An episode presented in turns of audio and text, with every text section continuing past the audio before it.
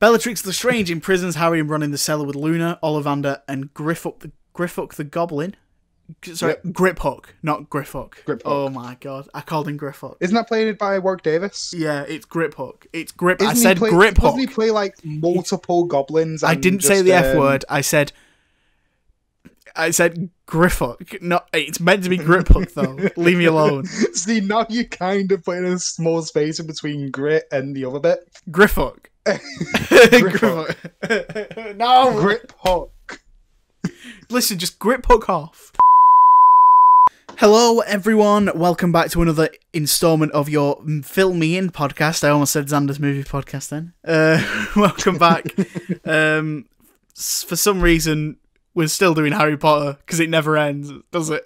I mean, it's a. I'm the reason Xander we're still doing Harry Potter is because we have like what eight movies to get through Yeah. In the base thing, and then there's Fantastic. That I've- I'm gonna have to watch Fantastic Beasts two this week. God damn it! Um, I'm Xander Livingston, your host as always, and joining me, some it seems to be as always, doesn't it? It's a yeah, mi- basically. it's local filmmaker and good friend of mine, Mr. David French. How you doing, David, this week?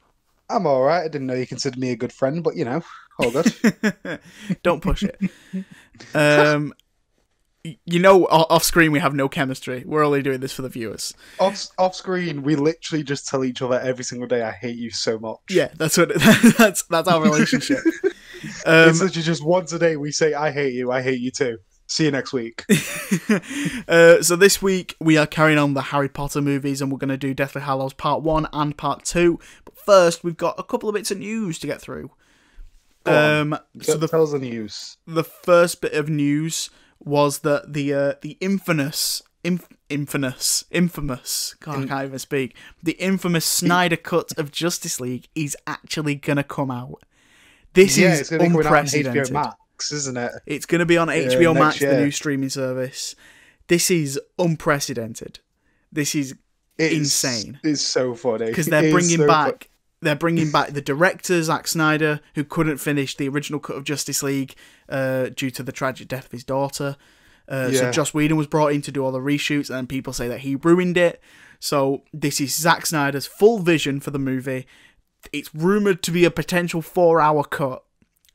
Um, well, it's it's supposed to be either they don't know whether they're going to be doing a four-hour cut or whether they're going to split up into a six-part miniseries. Or Yeah, like I that. heard that. They'll probably do that because that um they did that for the Hateful Eight, didn't four-hour, they? yeah, a four-hour cut. I cannot wait. Is that like is the Hateful Eight thing on Netflix in the UK or is that No, it's only US? US.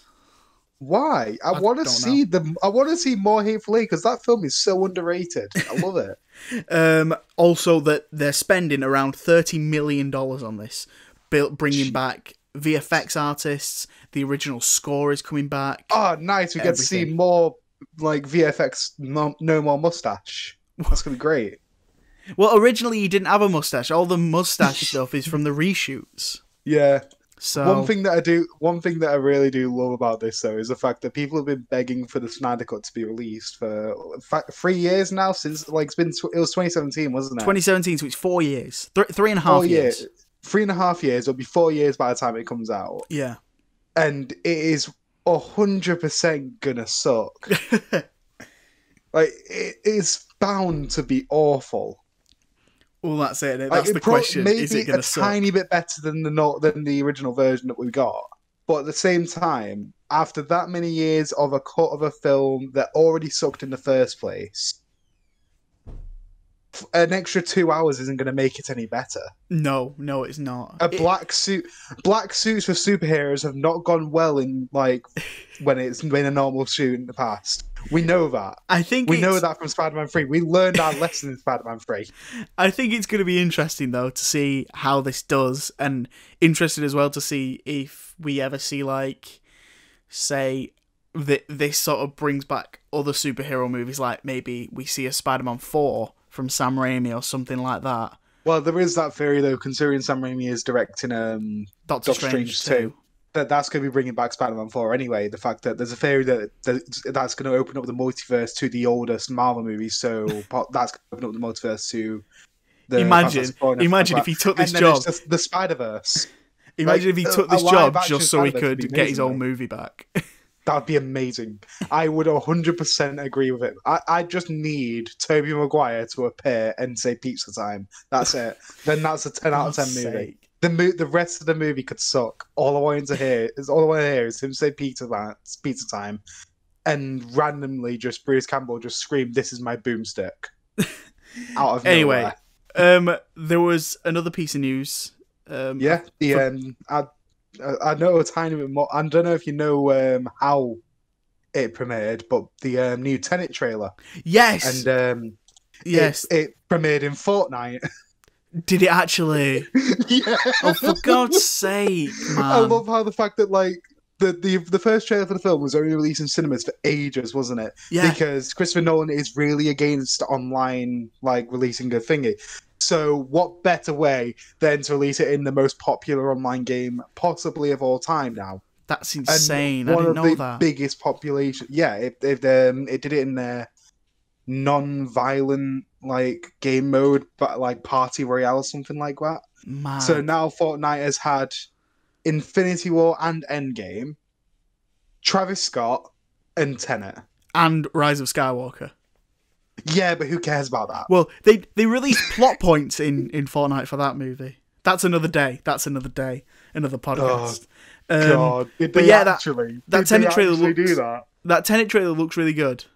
That Tenet trailer That tra- does Tenet look really looks good. really good, It's but it's a lot of the same that we saw in the first trailer, with a few extra bits handed on to the rest of the scene. well, that's it. Um, with Christopher Nolan, you don't really get the. F- he doesn't like giving you the full. He doesn't like giving you the plot in the trailer. He likes to keep a lot of stuff hidden. I, I, like kind of that, like but that. at the same time, uh, the the best part about this trailer for me, though, weirdly enough, was Robert Pattinson at the end.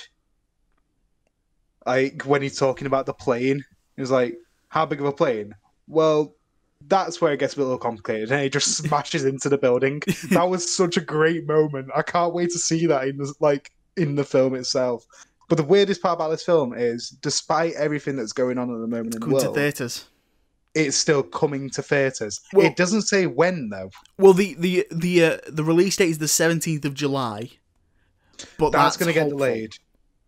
Yeah, that is it's, definitely going to get delayed. it's going to get I delayed, think but it's going to be one of the films that like come video on demand. I think that's why they're saying coming to theaters. yeah, yeah. Christopher Nolan is very on big demand. on cinemas, going having an Yeah. experience. IMAX. This is filmed in IMAX.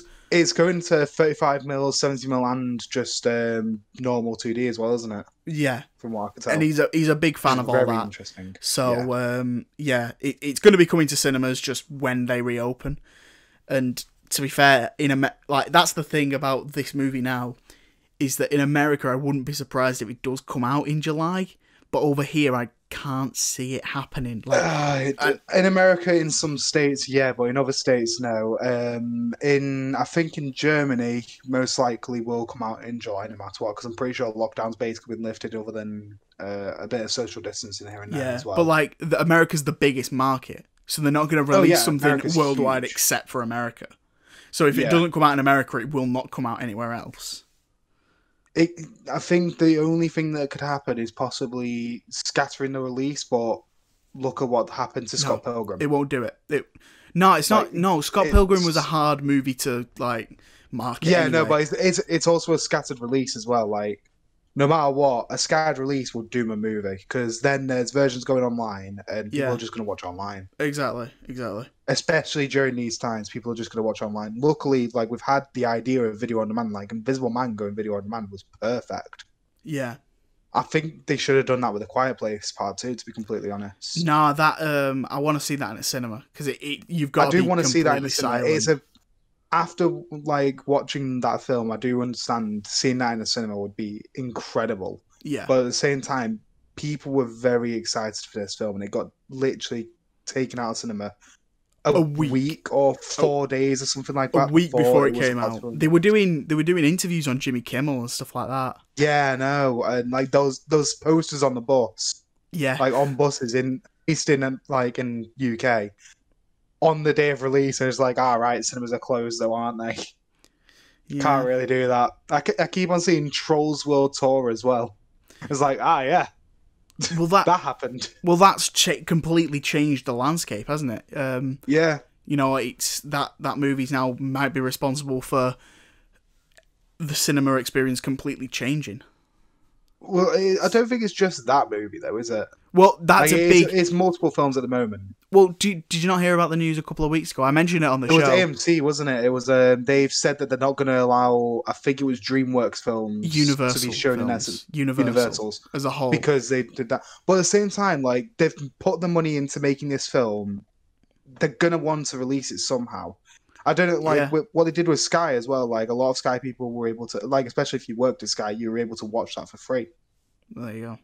or at least rent it for free because you know it's a family film. Kid, people were planning to go and see that with the kids, and Yeah. kids, especially now, they need entertainment. Yeah, There's not a lot of stuff you can do at home as a kid. That's why you go outside with your friends. yeah, that's it. like you, you- like as a kid, especially nowadays, there's, there's not really that much. People are just glued to their iPads, but they want to get away from that as well. They want to, Yeah. you know, have some family time, and that's a way to have family time. So if I if, personally, I 100% disagree with AMC.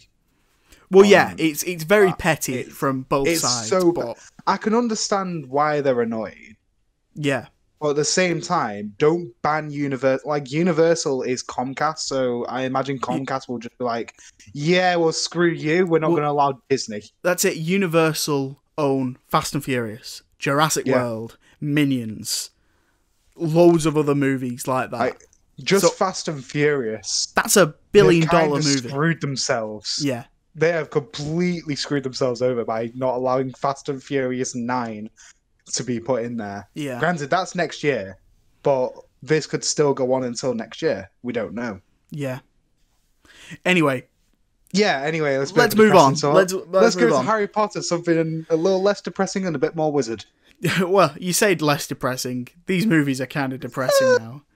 Um, Yeah, but at the same time, it's happy ending. well, let's go on to um, the first one Harry Potter and the Deathly Hallows, Part 1. The Elder Wand, the most powerful wand ever made. The Resurrection Stone, the cloak of invisibility. Together they make the Deathly Hallows. Together they make one Master of Death. So, this movie is. It came out in 2010, November 2010, Mhm. and they made the decision to split it into two movies because I was reading up on this. They um the initial they didn't want to leave anything out of these of this movie. They still did, And though, didn't they? the shooting script the shooting script was five hours so they were like listen we've this cannot be one movie this has to be two and Yeah. also you know that sweet dollar dollar yeah. so- obviously.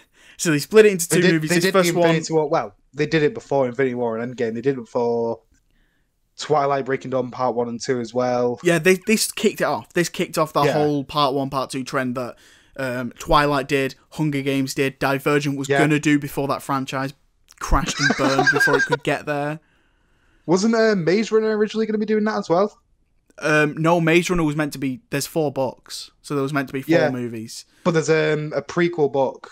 That's why they haven't done the um, the fourth movie yet because the the fourth book that they released is a prequel. Ah, right. Yeah, no, I don't think So they were going to do part one and part two for that. I'm sure they were. Well, I'll have to have look I- into it. I think I was reading about something else. Um, but yeah, this really kicked off that whole part one, part two thing. And um, to be honest, look, I can imagine being watching this movie in November 2010 and feeling very dissatisfied. Oh, with- I I was I was very annoyed because it's like it, it builds up to something and then it ends. Like, granted, watching this movie now, being able to watch the second one straight after Yeah, this movie is fun. Is so good. exactly. Yeah, but Part one is so damn good, but back then you were so disappointed yeah. because This feels it's all this build up, and then you you just see a quick glimpse of what's going to happen in the second movie. So like with with Infinity War, a lot of people I, I heard a lot of people online their gripes with that movie is that it feels like half a movie. But I disagree. That that feels like a full movie. It's Thanos' movie, Yeah. and then Endgame feels like its own movie.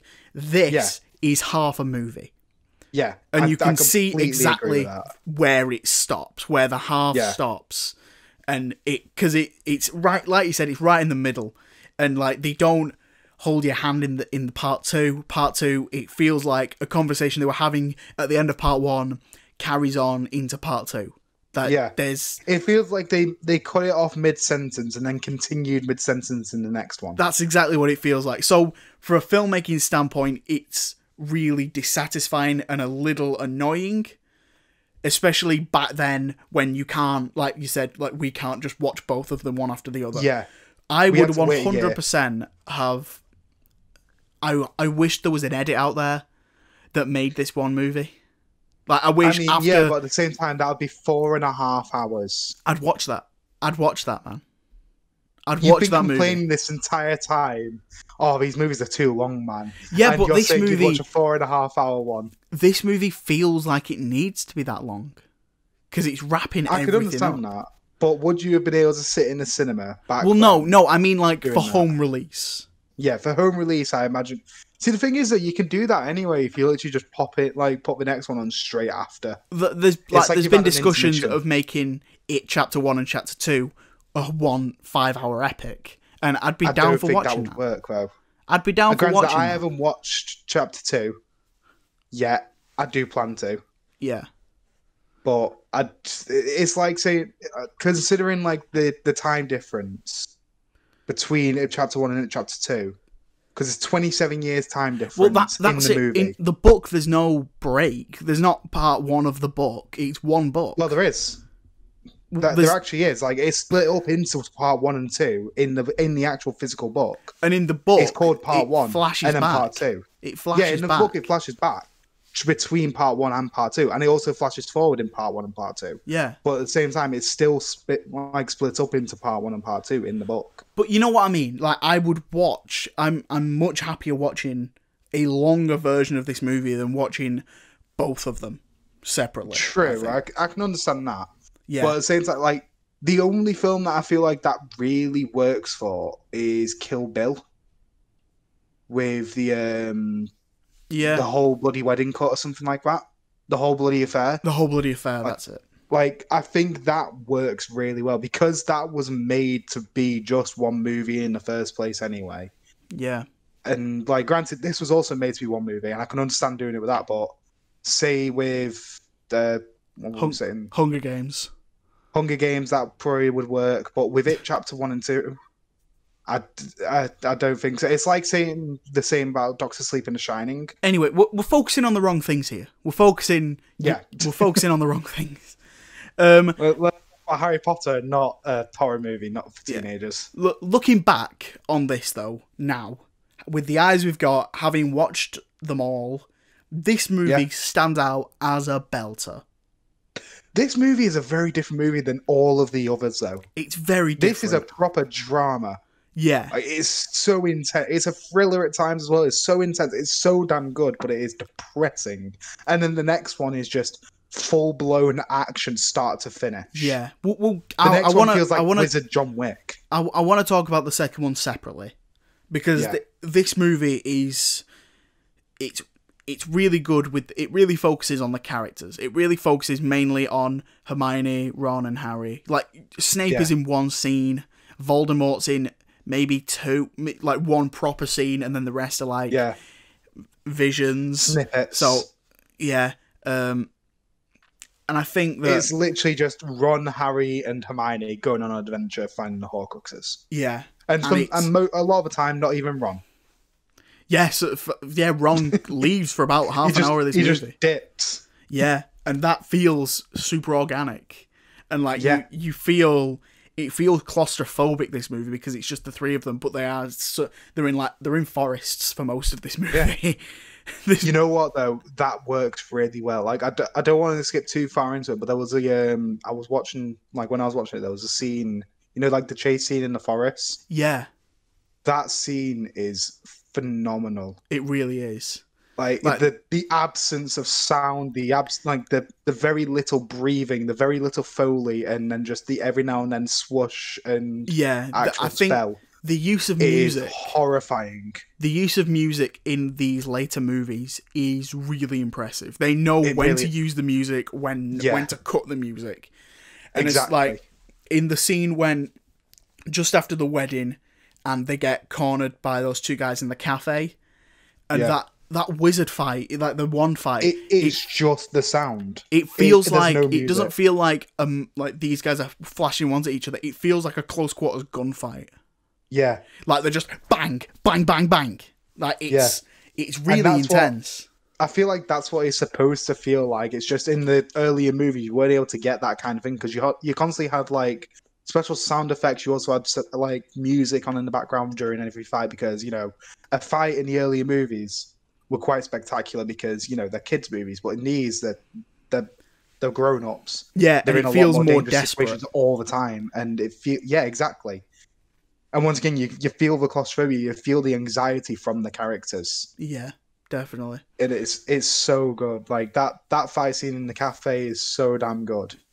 Anyway, Um, should we go should we go through the movie like we normally do? Let's go through the movie like we normally do.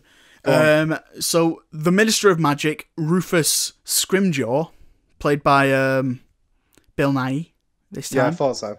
Um, he's he's only in two scenes. He's he's pretty good. Still good. Yeah, Um, addresses the wizarding media, stating that the Ministry remains strong despite Lord Voldemort gaining power and the Death Eaters committing mass killings of Muggles and infiltrating the Ministry. Meanwhile, Harry, Ron, and Hermione resolve to complete the mission Albus Dumbledore gave Harry by hunting down and destroying Voldemort's Horcruxes. So they're like they're skipping school. We're bunking off. Uh, I mean, then again, though, I'm pretty sure Harry's not really allowed near the school at this point anyway. Yeah, If he does, he'll die.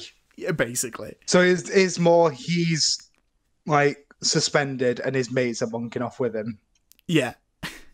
Um, Severus Snape informs Voldemort of Harry's impending departure from Privet Drive, and Voldemort commandeers Lucius Malfoy's wand due to his own wand sharing the same core as Harry's and therefore being unable to kill him.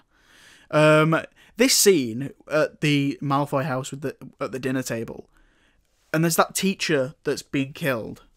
Yeah. Have we seen her in an earlier movie? I can't remember. See, I don't think we have, and I think that would have that scene would have played a little like it's it's a it's a well done scene anyway because you can see like this must hurt Severus because as we find Yeah. out in the second one he's like I feel like it would have been good if it was a genuine like teacher that we saw throughout. yeah like if it was the woman with the big glasses Emma Thompson Yeah, but I feel like then again though she doesn't really play a role in the next movie. She's literally just there. yeah She's there in a, in literally one shot, not even a scene. She's just there for one shot, and that's about it. yeah So I feel like uh, killing her off would have been very, very easy and would have like meant a lot. I think it's just they had to have like someone be Severus's friend, and because we didn't see any of Snape's friends, like we they just had to write in, "All right, she she likes him." Like they're they're okay friends. There you yeah. go. Well, you can see it on his face that like this is hurting him watching him kill Yeah. this this uh this teacher because you know he he will have been friends with all the teachers. Um and yeah, you see like Lucius has been broken out of Azkaban after the fifth one and Yeah. he um he's a broken man. He's a shell of a man. See, I love this, um, like the Lucius family in general, or the Malfoy family in general, just because Lucius becomes a lot more like Malfoy in the later films, and Malfoy becomes a lot more like Lucius in the later films. Yeah. Like they kind of swap roles, even though Malfoy is still a very scared child. He's a lot more, you know, A part of it.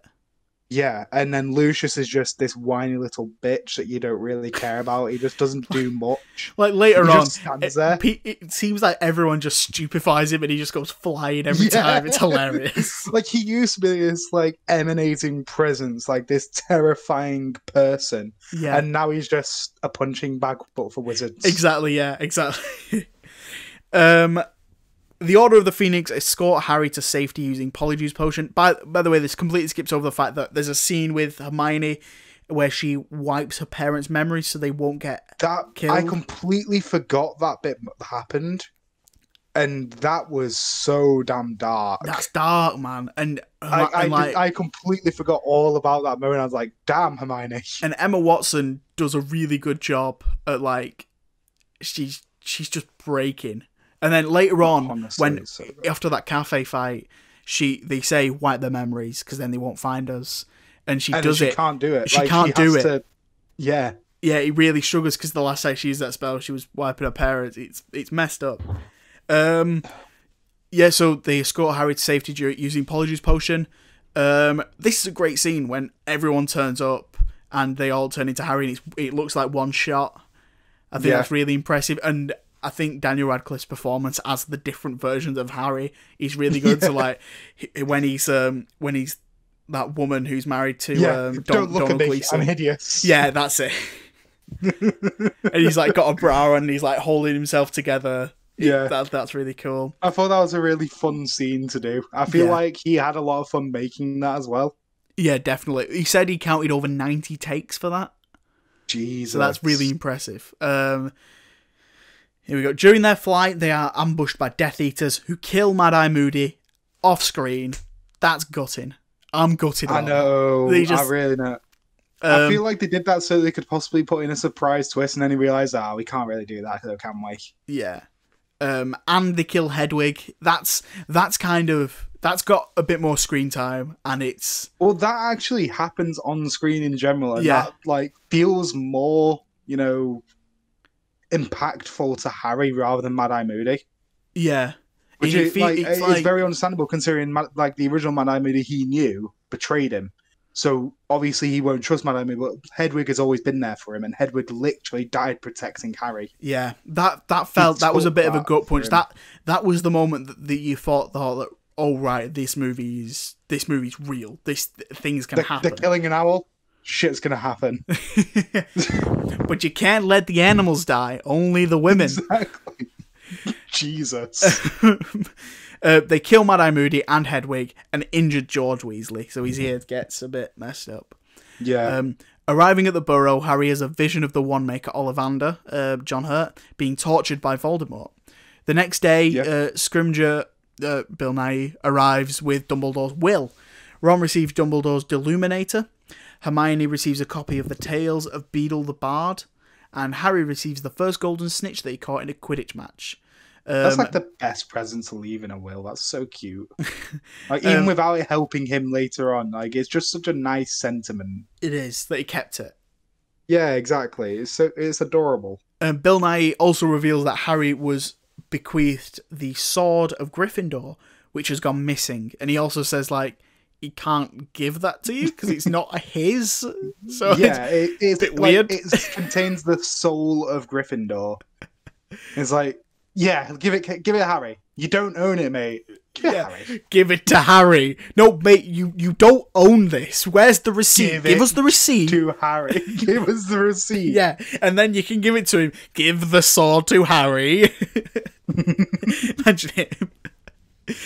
Um, the Death Eaters kill um, Bill Nighy and replace him with Pius Thicknesse. He's actually called Thickness. Pius Thicknesse. Amazing. Uh, I, I wonder if she knew later down the line that thickness would mean something else. He's far too skinny. Um, the ministry begins arresting and prosecuting muggle-born wizards and witches. Uh, Death Eaters also attack during Bill Weasley and Fleur de la wedding. Oh, that's who she is. It's the woman from the fourth one. Ah, I was wondering what the hell is this wedding about? Yeah, yeah, it's um, Donald Gleeson who hasn't turned up yet. He's Bill Weasley. Yeah. Is is Bill Weasley the one who's been in Romania with the dragons? Right, Yeah. that makes sense. So uh, Bill and Peter LaFleur have a wedding, and Death Eaters are chat during it. Um, Kingsley Shacklebolt um, has a Patronus charm that forewarns the wedding party, and most escape. Hermione, Harry, Ron, and Hermione disapparate to London, but are attacked in a diner by Death Eaters. That's And that. this is the scene where we're on. It's so damn yeah, good. and like, Like, Hermione, ugh. Hermione does most of the disapparating in this movie. She's like Yeah. grabbing everyone, taking them somewhere. And Well, it's because Hermione is like the better with like the better Yeah. at magic in general. Um, and I noticed every time they take, she take, she takes them somewhere. He says, It's something to do with her parents. I came here with my parents, Yeah. and it's how and bad is it that they don't, depressing. they don't talk about that that they that she wiped her parents' memories. They don't I mention don't- that in this movie. Like her friends don't ask her, "Hey, so what about your parents?" You keep mentioning it. Are you okay? I don't think she told her though. That's the thing.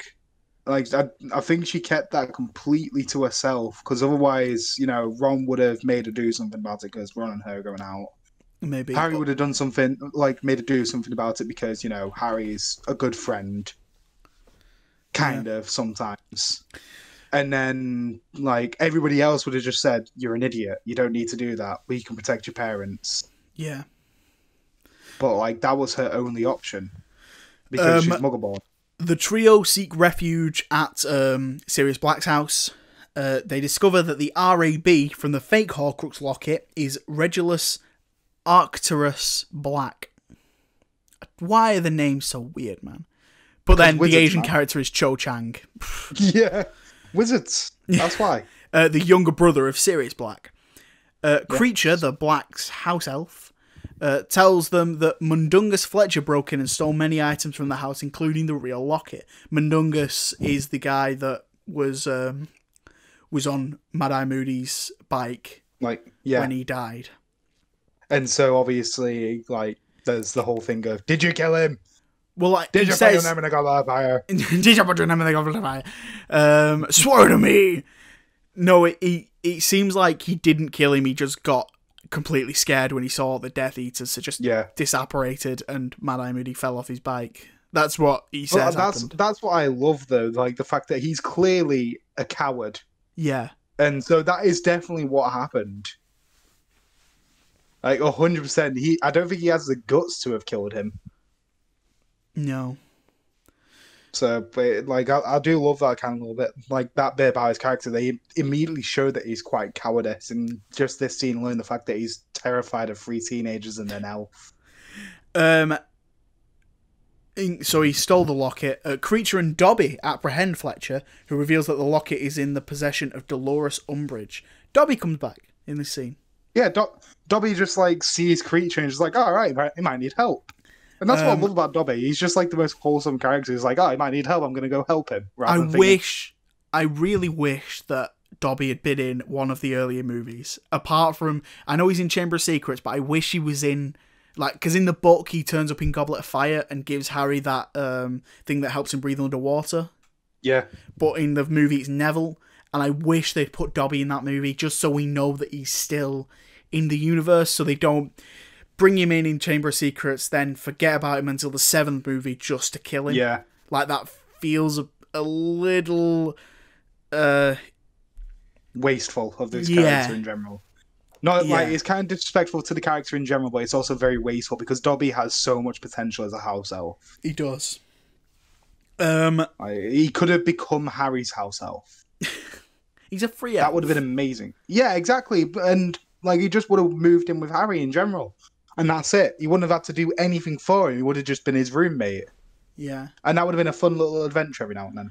um using polyjuice potion the trio infiltrate the ministry to find the locket around umbridge's neck this is a great scene Yeah. this is a really great scene super intense all the way good. through because the polyjuice potion is really temporary so they don't know how long they've got and They, don't even know how long they've got in the first time because there's such a small portion. They they don't understand how small the portion is because they had to whip it up so quickly. Yeah. Also, they um I like how this movie's still introducing new bits of magic. So Yeah. when when they enter the Ministry of Magic, they don't use the uh, telephone box that Mr. Weasley used. They use um the toilets and they flush themselves in. Yeah. Thing is, though, there's something quite uh, weird. Like, I would have preferred if they used the telephone box because one, that was really cool, and also, though that's just a public toilet. And obviously, there's some people who are just really confused. Like, obviously, some people who aren't wizards will be going into that toilet and not re- realizing, wait, why did that guy not just come out and the other guy just went in? Gay gay orgies. going on. Anyway, yeah. So um they get down to the courtroom where Umbridge is. Uh, Harry stuns Umbridge and Hermione retrieves the locket. And when he does, he says, "One mustn't tell lies." Is that a nice callback? Oh, that was such a good moment. Um, And I The- love how like it's he's actually um turning back into Harry yeah, during that moment as well. yeah. Um, and Ron's like disguise has a wife, and she's being like courted, but she's in the court. Uh, Yeah. So then he saves her, takes her upstairs, and as he's turning back, she kisses him because she thinks it's his husband. It's her husband, and then he comes in. and He's just in his underpants. Oh, it's such a great movie. It's just the fact that Ron's also wearing like adult clothes, so they're baggy on him as well. yeah, the super that just baggy. looks really funny. Um, yeah, the trio escape their pursuers by apparating into the wilderness, but Ron is injured and cannot apparate again until he recovers. Nice. So like Nice. Th- this scene is like when they're running. That's a cracking scene. I really like it. and then the second that they like, I don't even know how do you say it? Evaporate, evaporate, apparate. apparate. The second that they apparate as well, like there's a actual shot of seeing how it all happens, Yeah, and it is. Oh my god, that would knock you sick. it really would. Like I know that Dumbledore did say the first time that you do it, like most people throw up, but Yeah. oh gosh, Um, after unsuccessful attempts to destroy the Horcrux, the trio takes turns wearing it to dilate, dilute its power, which should have happened in Lord of the Rings anyway. Um, Frodo and Samwise should have shared the load. So, because Frodo's like a shell of a man by the Lord end. of the Rings. And and Sam has that moment in the third where he says, I can't carry it for you, but I can carry you. And he carries him. He's like, put the ring on. Put the ring on and take it. Come on, run to the, the the mountain is there. Anyway. Um maybe one day we'll do Lord of the Rings. Um Doubt. Harry Doubt. Press Harry- doubt. Harry sees a vision of Voldemort interrogating and killing the Wandmaker, Gregorovitch, who claims that a teenage boy stole the legendary Elder Wand from his shop. While Ron is wearing the locket, he is overcome by negative feelings and falls out with Harry before abandoning abandoning him and Hermione. Yeah, Yeah. The- Yeah. the- like he He just he just dips. when he, when he's wearing the locket, he sees like Hermione is doing something with the fence, and Harry goes to talk to her. And as they walk back down the hill, he sees him, and he's like, "Oh, you sly dog!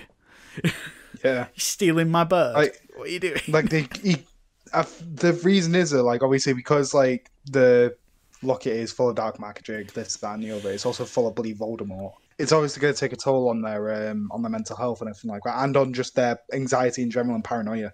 So I, I 100%. love that. Like uh, Harry started getting really annoyed at Hermione early on. We started seeing a bit of it because like Ron is already filled with anxiety and paranoia from all of this anyway.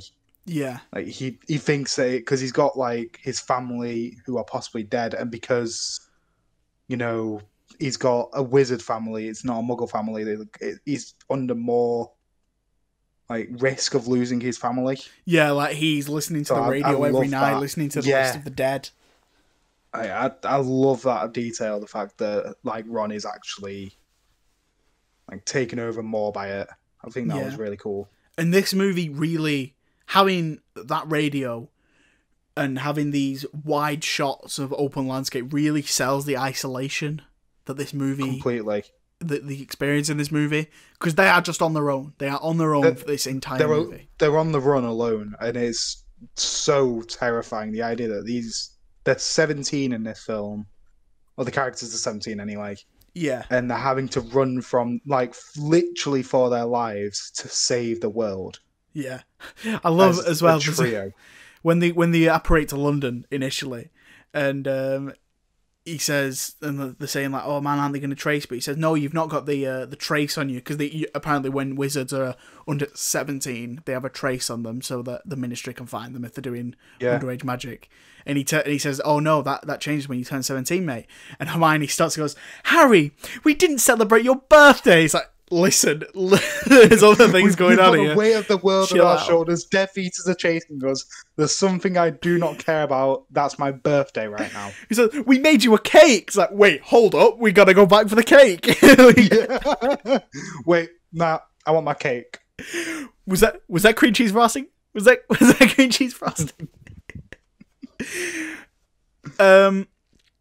So yeah, they. Uh, so it's just Ron. It's just Harry and Hermione now, um, Ham- Hermione deduces that the sword of Gryffindor can destroy Horcruxes and decides to go with Harry to God- Godric's Hollow. Before this, there's a nice scene with uh, with Harry and Hermione uh, having a dance to some music, and like Yeah, I, I did. I really like that. I, the bit that I liked the most about it though was the fact that it doesn't really. It only cheers her up in the moment. She's still like, Yeah. dead down of of Ron leaving because like that makes the film and the characters a lot more relatable because in films that it usually that would just cheer the character up and they'd forget that their partner left them. yeah, I was like, "Oh, wait, who's Ron? But in this one, it's it's just the fact that like in that moment she's happy, and then Yeah. the second they stop, she's remembered Ron's left her. Well, like for a minute as well, it looks like they're gonna kiss. And then she And, like, decides not to. that- that would have been- away. that would have been a, a good moment because it would have like given them like a moment of happiness in this in this entire like in the end four and a half hour But it's movie out of of character for them. upsetting but like that's it it's it's it doesn't follow the character but it follows more human emotion so i, I think that i think that would have been a much deeper thought for a much deeper movie uh, than Yeah. this is. But you know in, in a, for me that but you know obviously if they had kissed in that moment it would have completely changed because you know in in real life that would have happened. They would have kissed and be like it's just you know we we need a moment of of joy in this in this horrible world and then it wouldn't have changed Oh. anything with her and ron but obviously in a movie you can't show something like, that Harry's happy with Ginny, Hermione's happy with Ron. Would Yeah, but, they- like, that- I'm not- They, I don't think that they would have. Like, I know, obviously, in that moment, like in that bleak, bloody despair, obviously they need a moment of happiness. But the moment of happiness was the dance. Yeah, I'm I'm not saying that they should have sat they would have sat them off. I'm saying that they would have done that and just moved on. It wouldn't be a thing. yeah, Yeah. But anyway, um that, doesn't happen. They have a dance, she's upset again, and they just carry on with uh working. And they go to Yeah. Godric's Hollow where uh, Harry Harry's parents have been buried and where in the house that they were killed in. And this is like he's never been there. Everyone in this everyone in this universe just wraps Harry in so much cotton wool that he just doesn't know anything about himself, and that's so upsetting to think about. I think that's what like really brings him into the world, though. The fact that like they they have to wrap him up to avoid like to get him from the Muggle world and to stop reminding him from of his past because he's got a constant reminder on his head and in, in his heart. I know, think but they're like, just trying to stop him from remembering my my father and my mother were murdered by the darkest wizard of all time. I know, but still, you can. It's just it feels a it feels really mean. Oh He yeah, it he just and doesn't- think that was on purpose, though. Like the fact Well, yeah. that they did that. Yeah, he just doesn't know anything about to. himself, Yeah, about his past, and it's and he's got this ideologic, like, idea of his parents. But And, he like- knows nothing of his dad. His dad was a bully to Snape. His dad, like his mother, was hated by his by her family. Yeah, so he doesn't really know them. But he, yeah, and that's what I love about this, though. Like, it's just more the fact that like we get to reveal this kind of thing later in his life, and it's more impactful later in his life because yeah, you know, as a kid, you're not gonna believe that your dad's a bully, but he- sees it later in life. Yeah. it. like it's it's good movie wise, but like as a character, it's re- like in the in the world. If I was him, I'd be like, "What the hell? Why haven't you told me any of this? The hell is wrong with you?" Um. So they they they visit all that, and then they encounter Bathilda Bagshot, who they believe may have the sword. Bathilda lets them into her house, and this is a really creepy scene. She's a really creepy old woman, top of the list of creepy old women in movies, like hundred percent. yeah, Um, and also she then turns into a big snake. Great stuff. Who doesn't love Standard. it? This also like, in terms of like Fantastic Beasts too. We find out that Nagini was a woman, yeah. and like she speaks as a woman in that movie. I'm sure, but in in this she can't speak because she's a snake. So it's so dumb. It's so you dumb. realize that's J.K. Rowling as a scriptwriter. Yeah. Basically. That that's what that's what that is. It's literally just the fact that J.K. Rowling wrote the script. it's when she comes out in She interviews doesn't saying understand her own bloody universe. it's it's when she comes out in interviews and says, "Oh yeah, I've had this uh, idea for about twenty years." Like, no, you haven't. Stop lying. Why are you lying so much? We know you It's know so we're making fun of you, right? For herself. you know it's we're also the fact laughing that at like she, she always just ruins her own universe by constantly adding random lore that's not needed. Yeah, You can you can show in a book or you can show it in a film, but now you just reveal it on Twitter. um, Dumbledore was gay and had a very sexual relationship with Grindelwald. We don't need to know about the sexual relationship, love. We Yeah. we don't mind he's gay at all. We do not give a crap that he's gay. That doesn't matter because you know what? He was very flamboyant in the first place, especially in the first two movies. Flamboyant. He was he was he was he was very very fabulous. And you know what? that you can kind of guess from that. You don't need to tell us. We can you know, we can decide. Or you can just reveal it in a book or in a movie. Not on Twitter. Anyway, I, I just it's like releasing a trailer on Fortnite. What are you doing? Exactly. It's like it's like revealing that Boba Fett didn't die all those years ago on Twitter in a casting choice. Oh wait, they did that. Um, so Bathilda lets them into a house before revealing that herself as Nagini the snake, uh, who has been possessing Bathilda's reanimated corpse. Hermione and Harry escape into the Forest of Dean, but Hermione accidentally breaks Harry's wand whilst fighting Nagini, and she identifies the mysterious thief in Harry's vision as Gellert Grindelwald. Ooh, who cares? Apparently J.K. Rowling does. Yeah, apparently J.K. Rowling cared about the name Grindelwald, aka she thought of a cool name. She felt like she had to use it. Also, can we make a note that in this movie he looks like a normal person and doesn't look like a demon like Johnny Depp does? Well, I don't think um I can't remember if that is actually the original. That's the Grindelwald from those movies. Hold on, What, what 'Cause I other um, think it's Who else is called family. Grindelwald? Oh yeah, no, Gellert Grindelwald. You're right. Because obviously Grindelwald is going to be, you know, an actual a name. But like they make him Like, look gonna be a so horrible in this new movie. They bleach his hair. They give him one pirate eye and a, like a big scar on his yeah, face. In, um, in this, he just looks like a normal bloke. yeah. And also, like, in this film, also he's played by two different people: Jamie Campbell Bower and then Michael Byrne. well, yeah, there's an old version and a young version, Yeah, and both of them there's also normal. an even younger version with Johnny Depp, and he just looks like He looks like a young Johnny Depp. he looks like a clown Exactly. in the new movies. Anyway, let we'll get to it. We'll get to it in a couple We'll of weeks. Oh, why? Um, why did I say we should do that? Should we just watch. Fantastic Beasts one? And then the last five minutes of two, considering that's the only story in that film anyway. Harry sees a Patronus in the form of a doe, which leads into a frozen pond. Gryffindor's sword lies beneath the pond's ice, which Harry breaks and jumps into because he's an absolute genius. Yep. Why doesn't he's got a wand? Surely there's a spell that can heat up the water, so he's not freezing. Yeah, it's so dumb. So then the locket around his neck strangles Harry, but Ron arrives and rescues him. Harry uses Parseltongue to open the Horcrux locket, which Ron eventually decides to destroy. Um, that this scene, by the way, is so good. yeah, Like we we see like the VFX in this scene especially is phenomenal. This is when the movie started to really really look beautiful. yeah, definitely. But I think in this movie you, there's a lot less CGI than in the next one.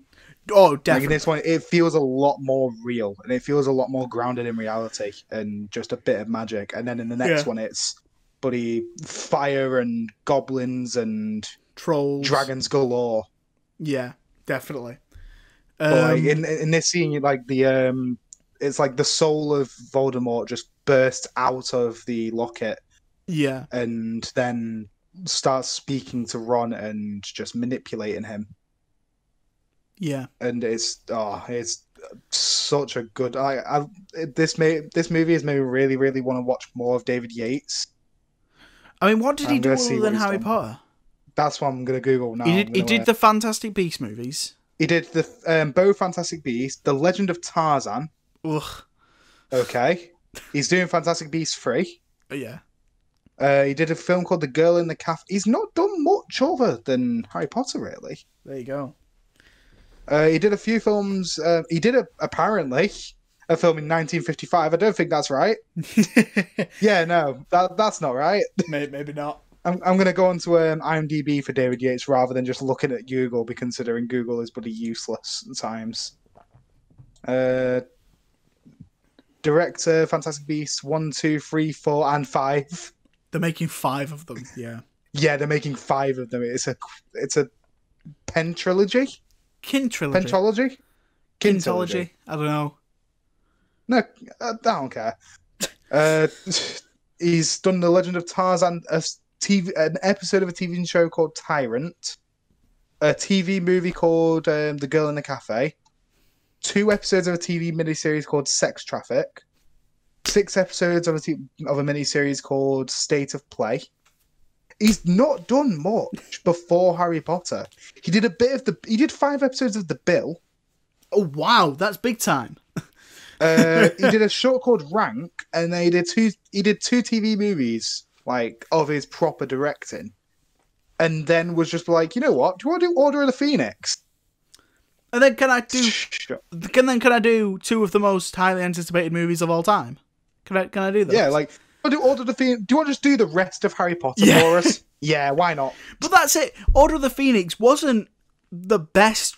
Wasn't like unan like unanimously praised as the best Harry Potter movie. It was only in six that like even six wasn't. I think he was finding his feet though. He was literally just like getting to grips with the know, universe. Like, the uh, guy- Order of the Phoenix is a good movie. I So know. it's like, you know what? You can do Half Blood Prince, and then Half Blood Prince was incredible. And it's like, right, we really want you to do the next two. But like they had some big people interested in doing this. They had Guillermo del Toro interested, M Night Shyamalan interested. True, but I can't imagine Gilmero or Shyamalan doing these films just like, especially Shyamalan. Would have just put like McAvoy in it or something, yeah. or uh, Samuel L. Jackson just randomly. Like, I feel like we needed somebody. Is David Yates English? It, it sounds like a British name. I don't know, but like David Yates is. I think if you getting someone to, who's done a movie before, Yeah, Merseyside, England. I, th- I think if if you're getting someone to do a movie like Wow. like this final movie, you don't want someone brand new coming in. I guess. He was um he was born in St Helens. That's very close to us. Yeah. Like that is uh, weirdly close to us. B- big up David I've Yates. actually just I've been to St Helens on a shoot before. Oh wow. There you go. Yeah, um, I did a uh, what's it called a tattoo studio. Um, I don't even know what that. Oh like- yeah, I remember this. yeah, Anyway, we're, we're I've- missing the point. We need to carry on. yeah. Um, But like, I feel like they needed somebody British as well to like direct these films. Um, Ron eventually, uh, no, Hermione and Ron reconcile, and the trio decide to visit Xenophilius Lovegood to learn more about a symbol in the book Dumbledore left Hermione. Lovegood so you know. I, lo- I love this scene because I just love the Lovegood family because they're so Yeah. weird. they're great. this is um Rhys Ifans, the Yeah, lizard in Amazing Spider-Man. Yeah, Um, he said in an interview he hasn't actually read any of the books. He just wanted to be in a movie, in, in one of these movies. fair enough. Like, yep, well Fair played, enough. mate. Well played. Um, I'd do that. Lovegood explains to them that the symbol represents the Deathly Hallows, three magical objects that can make a, a wizard master of death. Uh, Hermione reads the story of the Hallows, after which the trio awkwardly attempt to leave but are stopped by Lovegood. This animated scene is beautiful. It really is. It's probably the best I want a full movie in that, that in that animation style. It is Yeah. so good. It Or really a TV is. Because the thing is, like, I've, I've, there's a book series that I love called um, Skulduggery Really Pleasant, Yeah. like written by Derek Landy, and I feel like that animation style would fit that perfectly Yeah. because it's all about a skeleton like wizard or skeleton mage. Well, it's like it's so it's so much better than just having Hermione read the story. Yeah, it, it's be- like there's the voiceover of Hermione, and then there's the like they could have easily done that in live action, Yeah. but they took the kind of Tarantino route of telling a story and then having it animated, Yeah, they did. and it was phenomenal. It really I think pays this off. movie was really, really upped in a rating for me just because of that scene alone. because it looks gorgeous Yeah, it really and it does. feels perfect for because this is a children's story technically because it's from Tales for a Kids book. Yeah, but it's also like super dark. Well, yeah, like nurse, like kids' stories are. That's the thing. That's yeah, what I love yeah, about that. Like when you look into the subtext of kids' stories, they're really, really dark, and that's what I love about this as well. Ja- like Jack it and Jill. to that. Jack Yeah. and Jill. Like Jack and Jill were nearly cooked by a witch. That's um, Hansel and Gretel. Shush. Jack and Jill went up the hill, and Jack came down. Came tumbling down, didn't he? Yeah, he like okay. he's he like hit his head on a rock or something. Yeah, he basically just had a hemorrhage or something like that. he just had a stroke and fell down the hill. Uh, anyway, it's a great scene. It's a great scene. Um, Beautiful. He reveals that Luna Lovegood has been kidnapped and then summons the Death Eaters, intending to hand over Harry in exchange for her. Harry, Ron, and Hermione disapparate as Lovegood's house is destroyed. Back in the wilderness, the trio set up camp when Snatchers find them. Hermione uses the curse to disguise Harry as the Snatchers take them to Malfoy Manor. Like we said earlier, this scene is really good. Having having that story scene and then this scene straight after is actually like they're the two best scenes in the movie, probably. Yeah, hundred percent. That see, there's one scene that I do love as well at the very end of the movie, just because it does make me cry, and obviously everybody knows what that is. Yes, But we're almost like- there. Well, We're actually, it's there. about to. Jesus, we've not been recording for long. No, we? we haven't. No, we have. Jesus. Oh wait, no, we've been recording for an hour. Oh my god. Here's me. Here's me thinking that I'll have an easy one to edit this week. Um. Then uh, Hermione. Oh, I've read that. Bellatrix Lestrange imprisons Harry and Ron in the cellar with Luna, Ollivander, and Griffuck the Griffuck the Goblin. G- Sorry, Grip Hook, not Griffuck. Griphook. Oh my god, I called him Griffuck. Isn't that played by Warwick Davis? Yeah, it's Grip Hook. It's Grip. Isn't I said play- Grip Doesn't he play like multiple goblins? I didn't say just, the F um, word. I said. I said Griffuck. No, it's meant to be Grip Hook though. Leave me alone. See, now you kind of put in a small space in between grit and the other bit. Griffuck. Griffuck. no. Grip hook. Listen, just Grip Hook off. Okay. Grip Um, hook. he yeah he works at the he works at Gringotts. Um, Bellatrix tortures Hermione for information on the sword, and I was reading up on this. This scene was actually longer, and they showed more of it, and it was so intense on set that um, what's her face. Helena Bonham Carter had to go over to go. Emma Watson afterwards and say, like, listen, are you all right? are you, I'm sorry about that. And um, Not scarred you for life for that. and actually they left that scene they left that scene longer in in the original cut of this movie and it actually got an R rating and a 15 rating for torture Yeah, I can imagine so. so they had to cut it out because it was so dark which is messed which is Well, I mean, crazy there is also about. like a quick, like a quick suicide in this as well. Like in that story, the guy kills himself. yeah there's, there's, there's a, the hanging body but it's animated, so it's okay. um then yeah uh, Bellatrix claims the sword was in her vault at Gringotts um, Harry requests help communicating with a broken mirror in his possession Dobby, Dobby apparates into the cellar to save them. Uh, Harry and Ron rush to save Hermione, and a battle ensues that sees Harry disarm Draco Malfoy. That is important. Weirdly enough, yeah.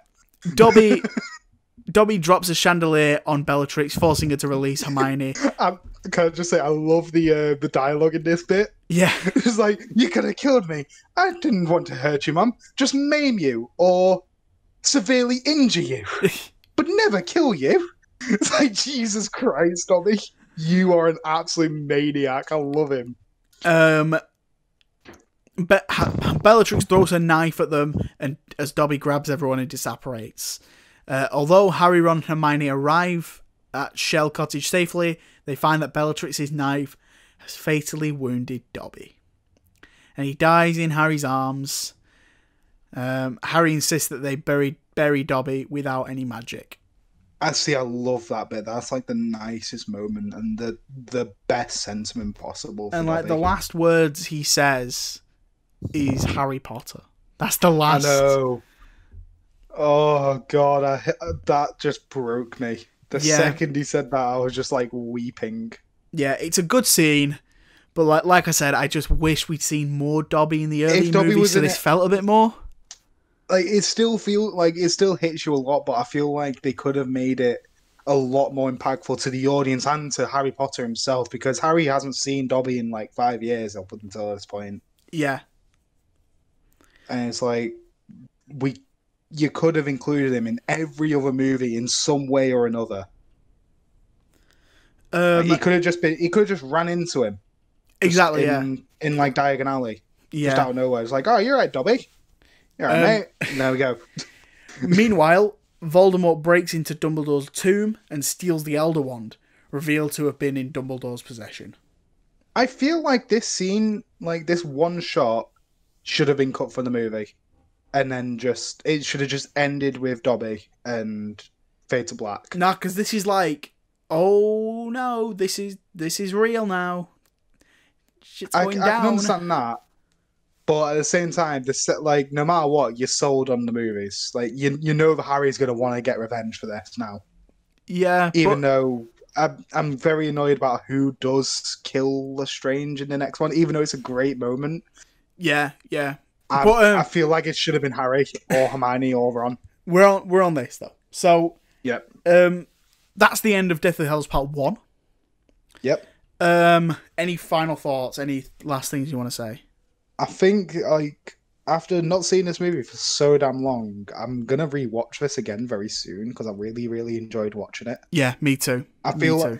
I feel like it's a it's both half a movie and a complete standalone movie until that final shot. If that final shot wasn't in this film, it could have been its own standalone film. No, no, no, no, no, no, no, no, no. I, I feel like 100% personally, I feel like this this is such a completely different movie than the next one.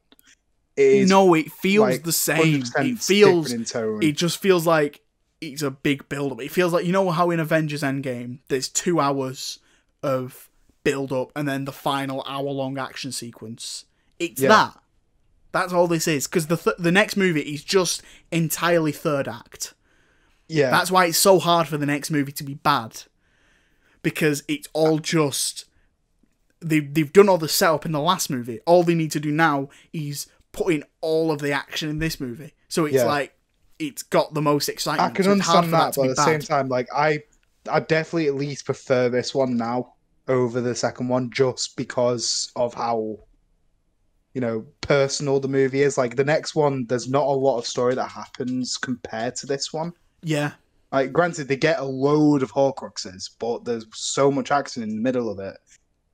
Like a lot of the Horcruxes are just easily dealt with, whereas in this one, it was a full-on task. Like they had to decide, they had to figure out how to destroy the Horcruxes. They had to figure out where they are. yeah, In the next one, it's like they know all the time. Like they're just like, it, it could be in a vault. Just a guess. It's in a vault. Whereas in this one, it's like, where the hell is it? Who's RAB? This, that, and the other. The- the- It's constantly asking questions, and in the next one, the questions are answered within the question. Well, like the the next in the next one, they say they say the sword should have been in there, and they were so, and she it's because she was so. What are you doing in my vault? Like that. That's why. So that's the answer. So that I, I don't. Yeah, true. And anyway, um. So this movie as a whole, I think the acting is the best we've seen in any of the movies. 100%.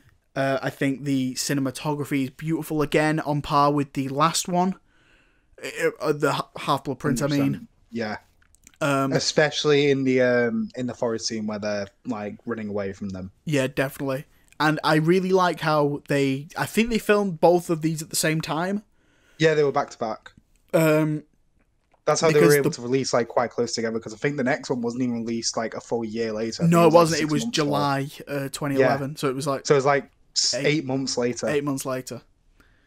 Uh, so th th this movie must have just come out on DVD or something. Like it ca- came out on. DVD four months I think later, it came out. then I think it like came out literally a month before. I think it was a delayed DVD release, ah, there you and they were just like, "By the way, next one's coming out. Go on, Oh yeah, go see it. oh yeah, Oh yeah, come on, come on, come on. Go you on, know you want to watch. watch it. You don't want to watch it. yeah." Um, such a good I've. I've noticed as well, the budget for this movie is two hundred and fifty million dollars, but it's Jesus. shared with the second part.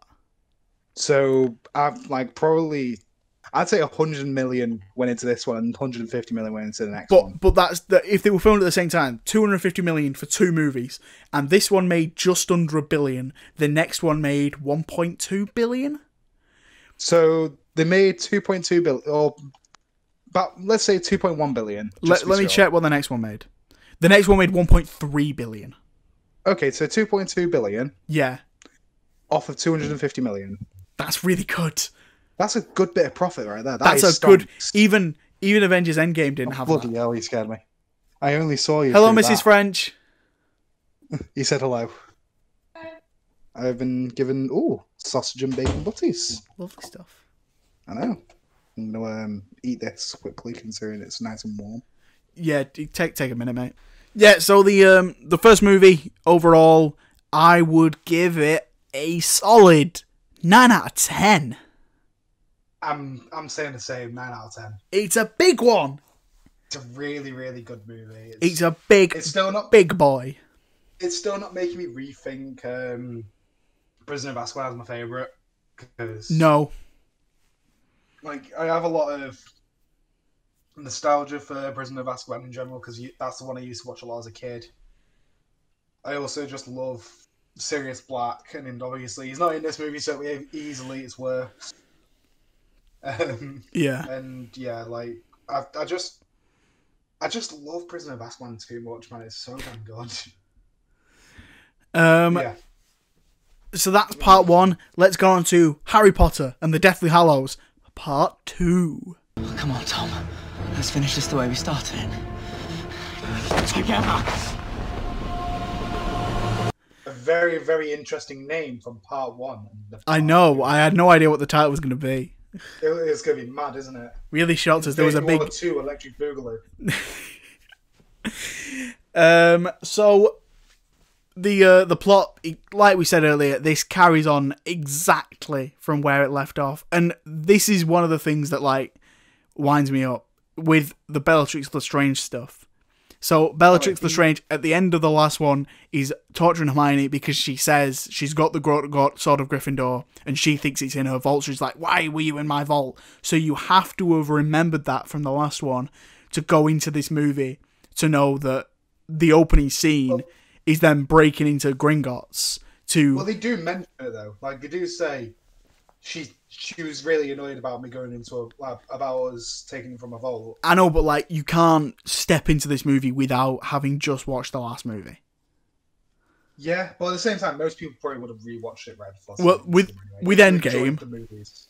With Endgame, now I can sit and just watch Endgame without Yeah, you watching can- You don't War. have to watch Infinity War. It's it's better if you watch Infinity War Yeah, because you get the full experience. But, But- you can just watch. You can watch the opening of Endgame without watching Infinity War and just it answers all the questions. but with this, you have to watch the first one. You Yeah. cannot just watch part two. Yeah, definitely. You definitely can't just watch the part two, but you can, in my opinion, anyway. You can just watch part one. No, I think I think you're wrong. Anyway, personally, the only I the only way I can watch either of these movies is together. Really. I, I can watch part one and be really happy, but with part two, it's just like I need to see the build up. I need to know exactly why they're doing all this. And like obviously, part one is all the build up and everything like that, and obviously you want to see the the ending of it. But at the same time, I'm happy just watching part one, and I'll watch part two another time. Mm. Anyway, I did, I did that this week. I watched part one. I think it was Tuesday, yeah. and then I just watched part two today. See, I, I, I watched both. I was going to watch one of them and then do that, but then I watched one. The first one was like, no, I've got to watch the second one. Got to do it. See, the only reason I didn't do that is because I was in work. Like right, at, like I timed it so that part one would finish as I'm getting dressed for work. Oh, so just rub it in that you've got a job. That's fine. Whatever. yeah, Yeah. exactly. I have employment. I'm a key worker. I'm essential. Um. So we'll go through being the. called essential is about as good as being called a favorite from a stripper, but still. Um. We'll go through the plot as we did with the last one. So after burying Dobby, Harry Potter asks the Goblin Griphook hmm, to help Yep. Ron, Hermione, and him break into Bellatrix Lestrange's vault at Gringotts Bank, suspecting a Horcrux may be there. Uh, Griphook, Griphook agrees in exchange for the Sword of Gryffindor. I don't know why this guy wants the Sword of Gryffindor, but he does. He takes it. and they give it to him. Yeah, but at the same time, they know that like the sword of Gryffindor will go to those who need it most, or when in like in a time of need. It's like the room requirement. Like if you need if you need the sword of Gryffindor, it will come to you. Yeah. Um. So I feel like that's why they give it him. It's just like, yeah, but we're gonna need it later down the line. So f- you, mate. um. Wandmaker, Ollivander, tells Harry that two wands taken from Malfoy Manor belong to Bellatrix Lestrange and Draco Malfoy, though Malfoy's has changed its allegiance to Harry. Um, in the vault, Harry discovers the Horcrux is Helga Hufflepuff's cup. He retrieves it, but Griphook snatches the sword and abandons the trio, leaving them cornered by security. Why? I don't. Why? So you know what? I weirdly enough, I remember for some reason a segment of this film where Harry's hiding behind the pillars whilst the dragon's breathing fire. Yeah, I don't know why I do, but do you do you remember that for some reason? yeah, he does do that. See, not in the version that I was watching.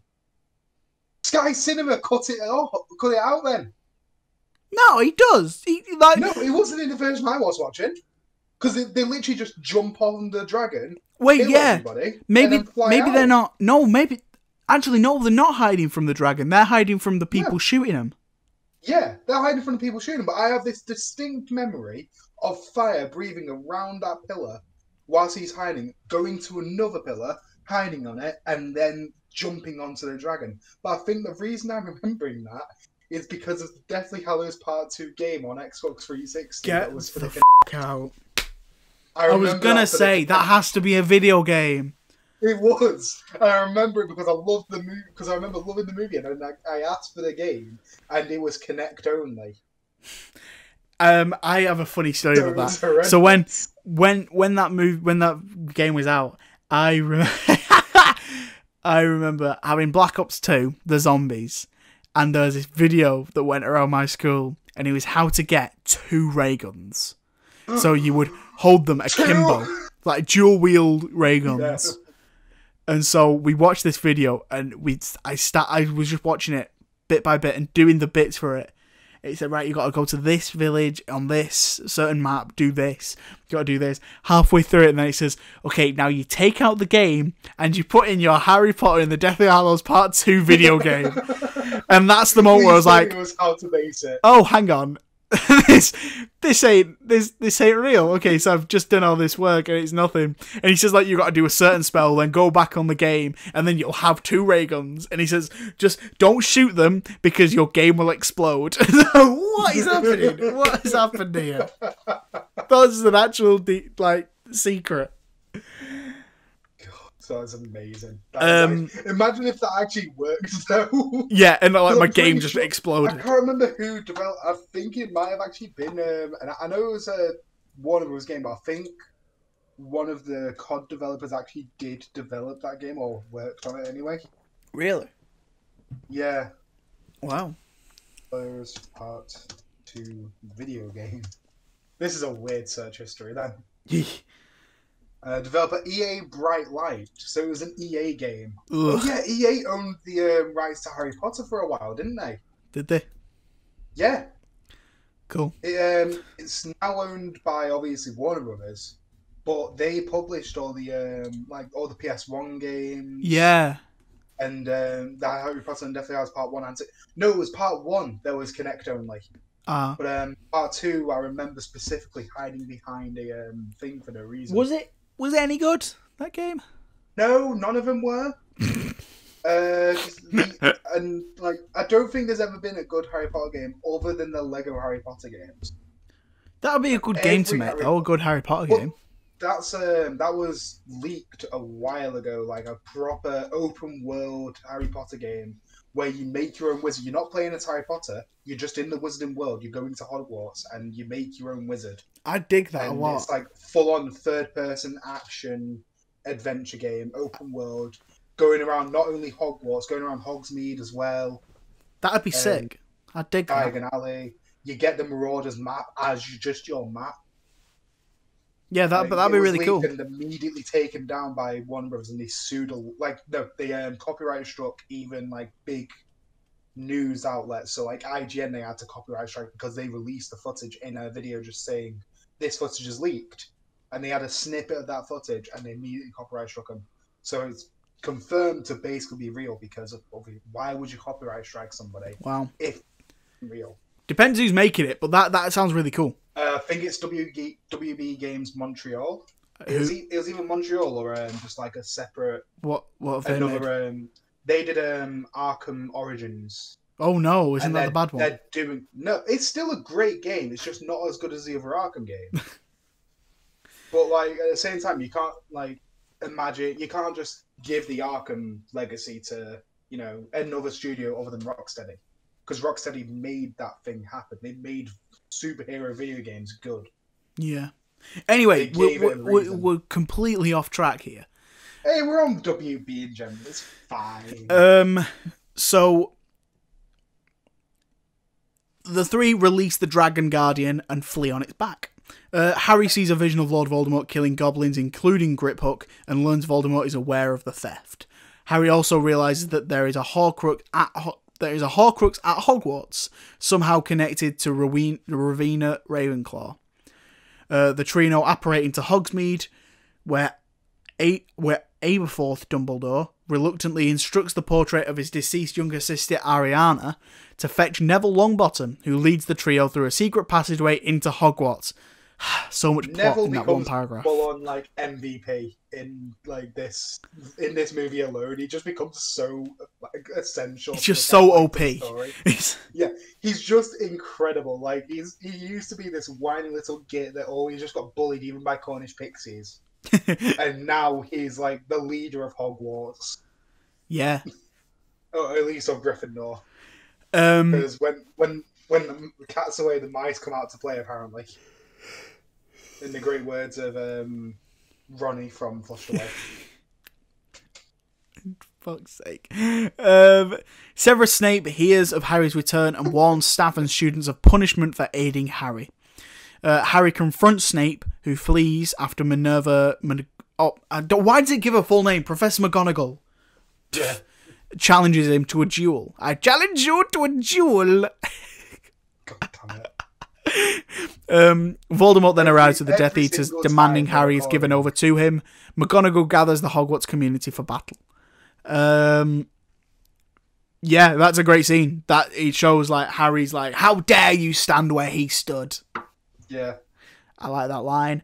Great, Um, great moment. And then there's also the fact that she um she calls upon the statues to protect Hogwarts. I just love the moment where like she's like a little schoolgirl, just like I always wanted to use that spell. It feels a little out of place. It feels a little forced more now. Yeah. She's just like they had to put some form of comedic element into this Yeah. movie. and I kind of hate how when she when Snape when she kicks Snape out, everyone cheers. I kind of hate that. And then when she sends all the Slytherin students to the dungeon, everyone cheers, and I kind of hate that. Yeah. It's proper cringy. It is really cringy. But I- Um, I, love that. Um, I, I also love that Filch is like the most useless janitor. Like I remember, like I'm gonna forget if I don't remember, like mention it now. But at the end of the movie, when everything's destroyed, he's just like sweeping the rocks. yeah, And it's like he's smashing into all the rubble of a destroyed castle. surely Like, someone one can magic it back together. Exactly, that's what I was thinking. Like, Saul, like Dumbledore used that spell in the first one to make sure that Muggle house was okay again. Like, can't you just do that a load of times around the castle? No, because I think Filch isn't magic. No, he's not. We've never seen him use magic, have we? He's not magic. Isn't he? No, he's When was that born. revealed? I'm sure. I'm sure he's like he's like been born of Muggle or born of magic. He's magic born, but he's not got magic powers. When, when was that revealed, though? I don't know, but I'm sure that's a thing. I'm sure that's canon. See, that's that's the thing though. Like, I've never known that because I've only watched the movie, so that's something that they just left out of the Yeah. movies somehow. Um, just have a muggle working in the castle, and they're trying to kill all the muggles. They could easily just killed Filch, yeah. but then Um, he was clean. At Luna Lovegood's insistence, Harry speaks to Helena Ravenclaw, Her- Helena Ravenclaw's ghost, who reveals that Voldemort performed dark magic on her mother's diadem, which is like a uh, tiara. This scene was really good. Um, by the way, they find out that that's a tiara by Cho Chang. She appears in this movie. Oh my god, Yeah. she has dialogue. She has a line. Oh my lord, she's not And like. then she she shares a look with Harry later on, and then that's it. That's Cho Chang. Yeah. The rest of the Oh my god! Wow, crazy. Um, and it's located in the Room of Requirement, in the Chamber of Secrets. Flashback. Dun, dun, dun. uh, Hermione Ron, um, destroys the Horcrux cup with a basilisk fang. Um, and in that moment, they uh, because they figure out that it's it like the basilisk was stabbed with the sword of Gryffindor, so it was like it took in its powers, and the basilisk fang killed the the Tom Di- Tom Riddle's diary. So they figured they can use the the fangs to kill the other Hor- Horcruxes. Yeah. And um, after they do that, Harry, Ron, and Hermione finally mac out. Yes, finally. By the way, quickly, is it in this scene or is it in a later scene when um, you know, like Ron's ex-girlfriend now, who is just revealed randomly dead? Like of That's later she's on. just lying on the floor. Yeah, that's later on. I couldn't remember. Like it's such an in, like it's such an unneeded moment. Um, I, I I did not care. I feel like that was supposed to give us a bit more of like a damp moment. I was just like, all right, she's dead. Cool. Yeah. Oh. I'm Oh, kind of glad to be completely honest. yeah, she was kind of annoying. yeah. Um. Shouldn't have recast her, man. So in the room of requirement, Draco Blaise Zabini, and Gregory Goyle because uh, they couldn't get Crabbe back because he like started doing drugs or something. I don't know, but he's he's like the only Yeah, one of the cast that he's the only one of the cast that went off the rails. yeah. which I find Weirdly hilarious. Uh, so Zabini and Goyle attack Harry, but um, Ron and Hermione intervene.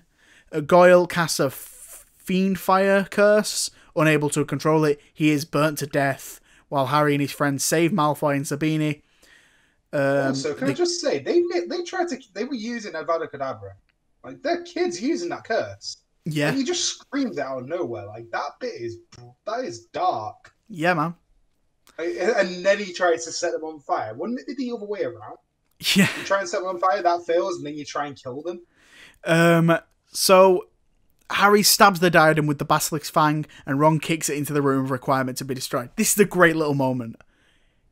I really like this because they, they just get out of the room of requirement. They land in a in a in a tumble. The fire dra- this big fire curse is coming right at them. Harry stabs it, and it blasts him back. And as it blasts him back, Ron comes in, Ron just yeets it into uh into the room requirement, and then the fire thing is- turns into a big Voldemort This head. is what I was talking about, like when I messaged you earlier. That I want to do a video journal on it. Ron Ron Weasley in a surprisingly good character arc, because he becomes a badass in these later films. like Ron is so good in these films. Yeah, Like in the first ones, he's so useless, and he falls off a knight, and we think he's dead as a like for some reason. yeah. but in these Going- ones, he's able to kick that into fire, then close the room of requirement. um, where are we up to? Uh, as What Voldemort's legend. army attacks, Harry. Hang on. As Voldemort's army attacks, Harry, seeing into Voldemort's mind, realizes that Voldemort's snake Nagini is the final Horcrux. Stand just randomly, It's like it must be him. He's trying to protect him. That's, Uh, see, af- this is my gripe with it, with this film though. Like they just figure it out so easily. well, like it's kind of It should be a bit more of a challenge, I think. Well, like in this, they say it, we know it's like he's conceding to Voldemort's mind. So Voldemort's thinking, "Man, I've got to make sure he doesn't get this Horcrux," and he's like, "Okay, I need to get that Horcrux." Yeah. Um, here we know, After entering the boathouse, the trio witness Voldemort telling Snape that the Elder Wand cannot serve Voldemort until Snape dies. Uh, he thinks this because Snape killed Dumbledore, so he thinks the Elder Wand belongs to Snape, and so he kill. So um, Nagini kills Snape. Uh, before dying, Snape tells Harry to take his memories to the Pensieve, and um, on the, on the way back, uh, meanwhile, Fred Weasley, R- Remus Lupin, and Nymphadora Tonks are killed in the chaos at Hogwarts. Com- like, why did they kill Remus, man? Because he like he was a big character, so clearly they had to kill him. Just, just no. Remus is like the best dude. Well, yeah, they, that's why you have to kill him. Why? They just Right. There, there's a reason for this. There's, like this is a writer's thing. I remember from like Derek Landy. There's a um like he did in like did a uh, book signing, and a friend of it of mine went to it, and um, everybody was asked was allowed to ask one question, and uh, he he killed off a character that every single person loved. I'm not gonna say who, because obviously if you're gonna read the books, you don't want to know that this character dies. Uh, there's 12 books, by the way. I recommend them all. They're really good. The first one you can buy for like £2.50 on Amazon, or you can listen to the entire audiobook for free them because he's been that nice with dude and just allowed that. He's just released it for free. So I recommend listening to the audiobook, Xander. no. But um, honestly, do it's it's all free. It's Continue. just all free. It's really good. Anyway, so um, basically, like he was asked, "Why did you kill off this character?"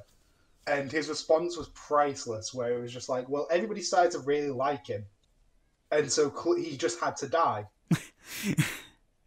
so really, it's your fault he died. Like he blamed the young. And what's funniest is that is his mother's favorite character in the series as well, and he killed his mother's favorite character off because people were liking him too much, so he had to die. That's pretty funny. That's pretty funny. Like that's just a writer's thing, though. Like people start to like a character too much, you kill them off. But like, Remus was really, really enjoyed. they kill they kill Remus and they kill Nymphadora, and Nymphadora and Remus were an item, and they had a son. They had a son. Yeah, So it's like, why would you kill both of them? That's just extra cruel. well, I mean, You killed made another Harry Harry. Potter.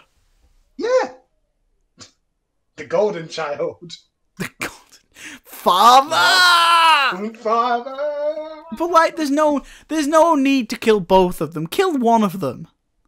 Um. Anyway, That's what Overkill is for. they're killed in the chaos at Hogwarts. Um, and also Lavender Brown, we mentioned earlier, she's killed. We don't care. We don't care. Harry learns from Snape's memories that while Snape despised Harry's late father James, who bullied him, he loved his late, late mother Lily. Following her death, Snape worked with Albus Dumbledore to protect Harry from Voldemort due to his love for Lily. Harry also learns that Dumbledore was dying and wished for Snape to kill him, and that the Patronus doe he saw in the woods that led him to the sword was conjured by Snape. Can Harry discovers say, that- like, isn't um, final words like before he died anyway? You have your Like, mother's you eyes. have your mother's eyes. That is depressing. Um, Harry discovers that he himself became a Horcrux when Voldemort originally failed to kill him. He must die to destroy the piece of Voldemort's soul within himself. Whew. This is like big exposition dump, but I think Yeah. done in a kind of cool way. It's done in a cool way. It's like the fact that like it. It's obvious that he's going to have to get the resurrection stone somehow. Yeah. So it's it's like just saying, hey, you know, resurrection Yeah. stone that that exists. Remember? It adds Yeah. extra context to the sixth one as well because you don't like Yeah. you see something's wrong with Dumbledore's hand and you don't really understand it and you find out exactly. in this moment why because he had the Horcrux on his finger, so it was killing him. yeah. Um, yeah, it's a really well shot scene as well, sequence Yeah. with like Snape ca- carrying uh, Lily's like hol- holding a dead body Yeah. in Harry's room. Um, then Harry surrenders himself to Voldemort in the Forbidden Forest. Voldemort Avada Kedavra's him, um, who finds himself in limbo. Dumbledore's spirit meets him and explains that the part of Voldemort within Harry was killed by Voldemort's curse. Um, like he look, he's he, he appears at King's Cross Station and looks under the bench he sat on, and there's just this like piece of like this bloody covered Voldemort that like from Goblet of Fire. Yeah, but he's like covered in blood. Yeah. It's messed up. It, it's it's the later moves. You need more blood. I mean, it was the half blood prince last time. Now it's the full blood prince. It, it's death. Death is in the time. Death. We're not doing this joke again. Um, so Harry returns to his body determined to defeat Voldemort because he wasn't determined enough already. He just thought maybe I'll kill him. Oh, I'm not sure. Oh, you know, he did kill my die, parents, but uh, forgive or forget. Uh, now, now he's determined to kill him. Um, Now he's killed Snape, who he's always hated. yeah, exactly. not when he killed, not when Dobby was killed of him, not because of his, owl, not because his parents were dead, not because his buddy like uncle or godfather was dead because of Voldemort, not because he killed his friend, nah, because he a teacher that didn't like him. Yeah. um, Voldemort announces Harry's apparent death to everyone at Hogwarts and demands their surrender. And this is potentially the greatest moment in the movie, just for the memes. of the laugh. Ah! Are Hold on. you gonna play it? Yeah, you're gonna have to put this into the thing as well. Harry. Potter Hang is on. dead!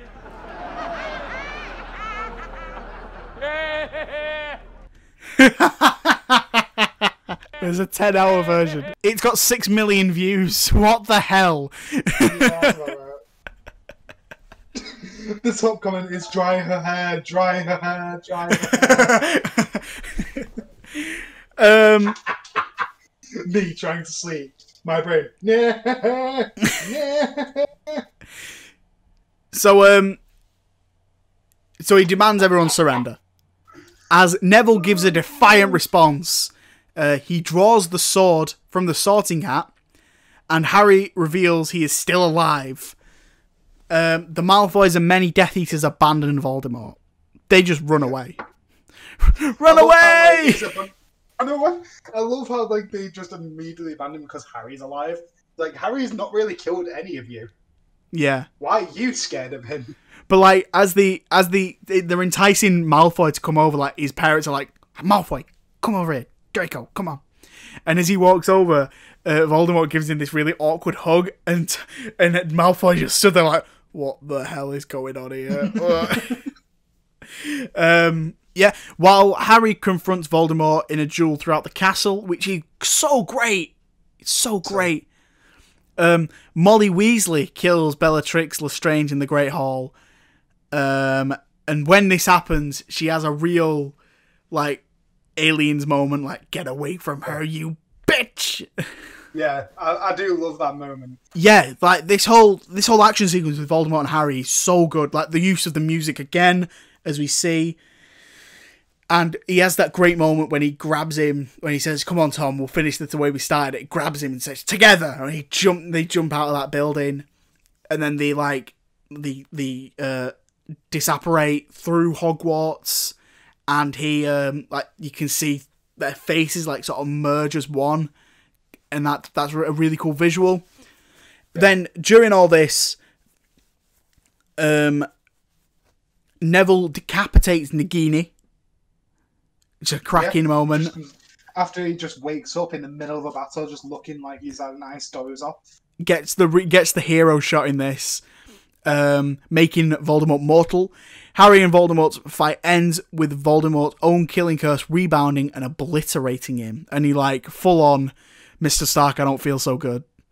Yeah, he literally just Mr. Potter. I don't feel so good. Yeah, like um, full on. It's almost the same effect, except like Voldemort looks like paper, whereas they actually turn to ash in um yeah. in Infinity War Endgame. But he looks like burnt paper. Just Um, after the battle, Harry explains to Ron and Hermione that the Elder Wand recognized him as its true master after he disarmed Draco, who had earlier disarmed its o- its previous owner, Dumbledore, because he swishes it away from Dumbledore. yeah.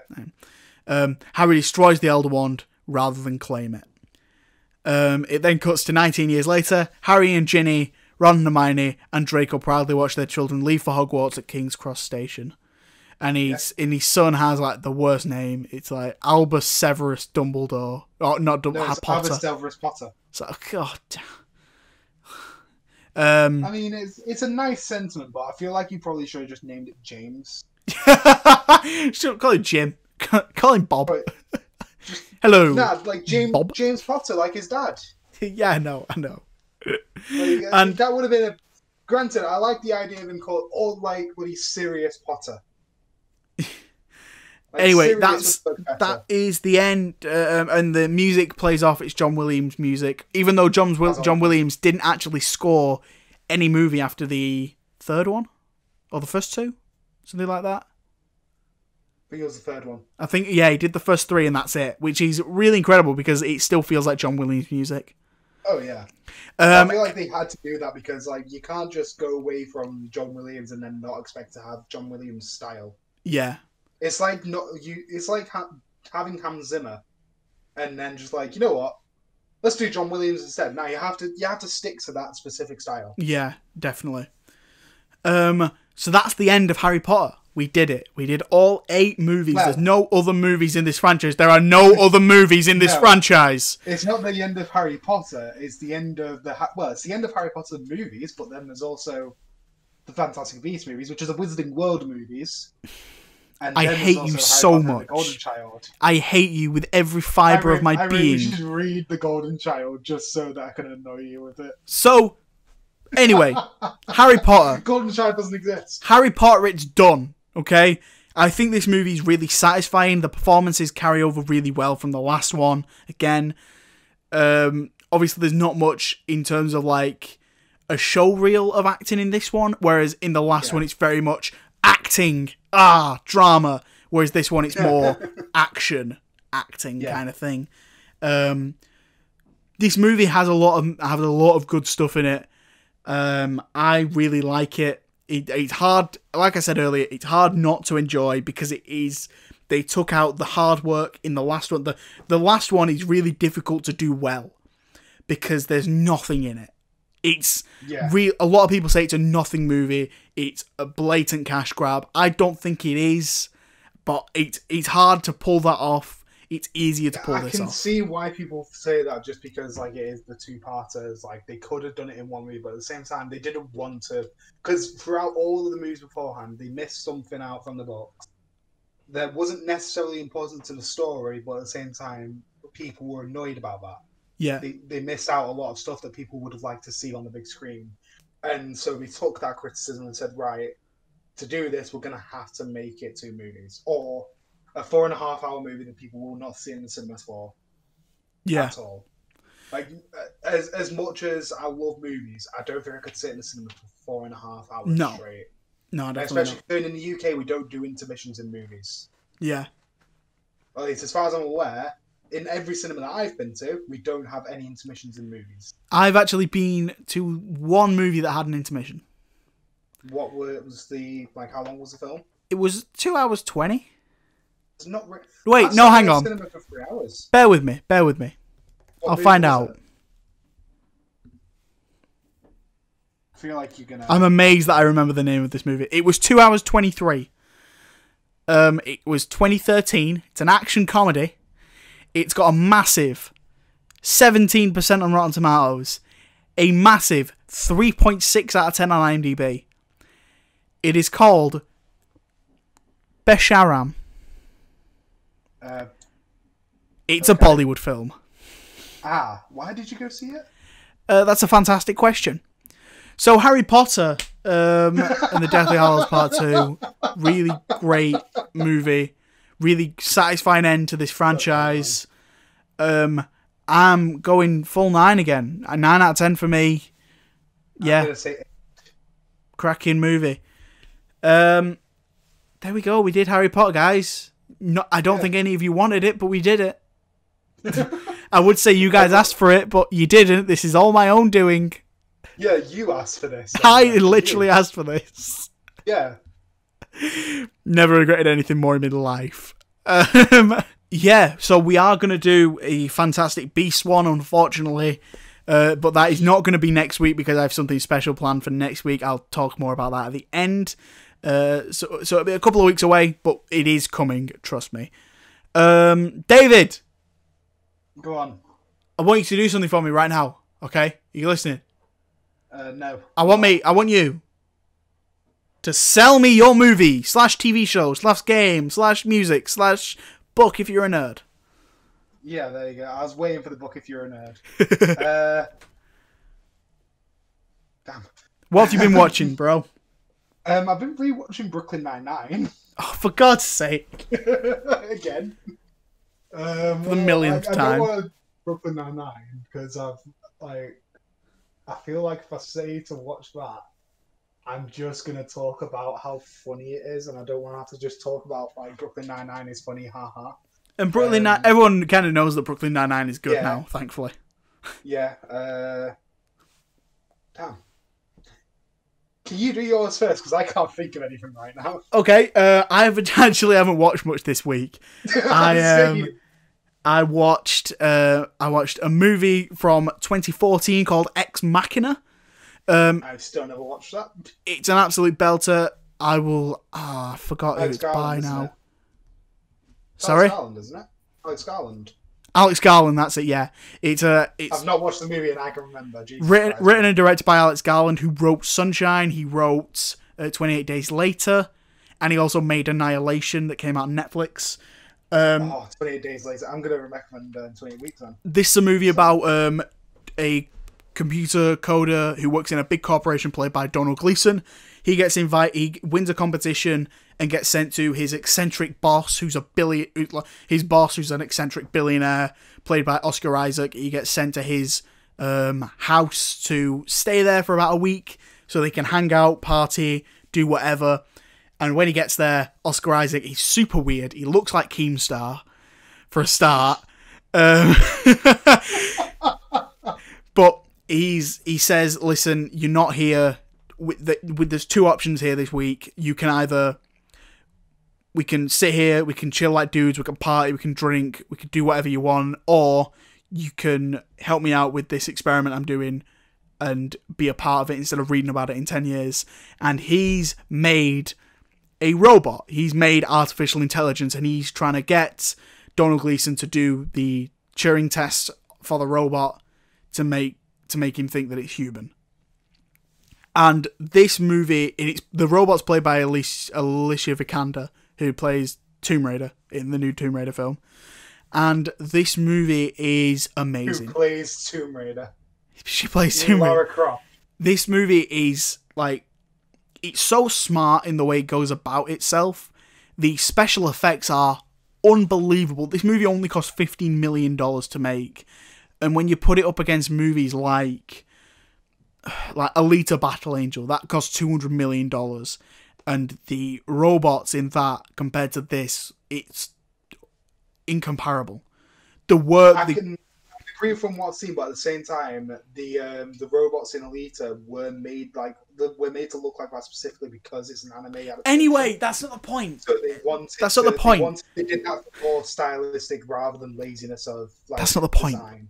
Okay, that's not the I, point. I, I can understand what And you it mean, but at looks- the same time you can't like you can't really compare apples and oranges to that because that is doing that for a very stylistic choice compared to something Fine. that is trying to make Well, any like a any number of bad CGI robot out I, there. I robot then. There you go. I robot. that was like ten years Dude. before. Anyway, you know doesn't matter. You're focusing on the wrong things here. This movie's amazing. you need to watch it. It's on Netflix right now.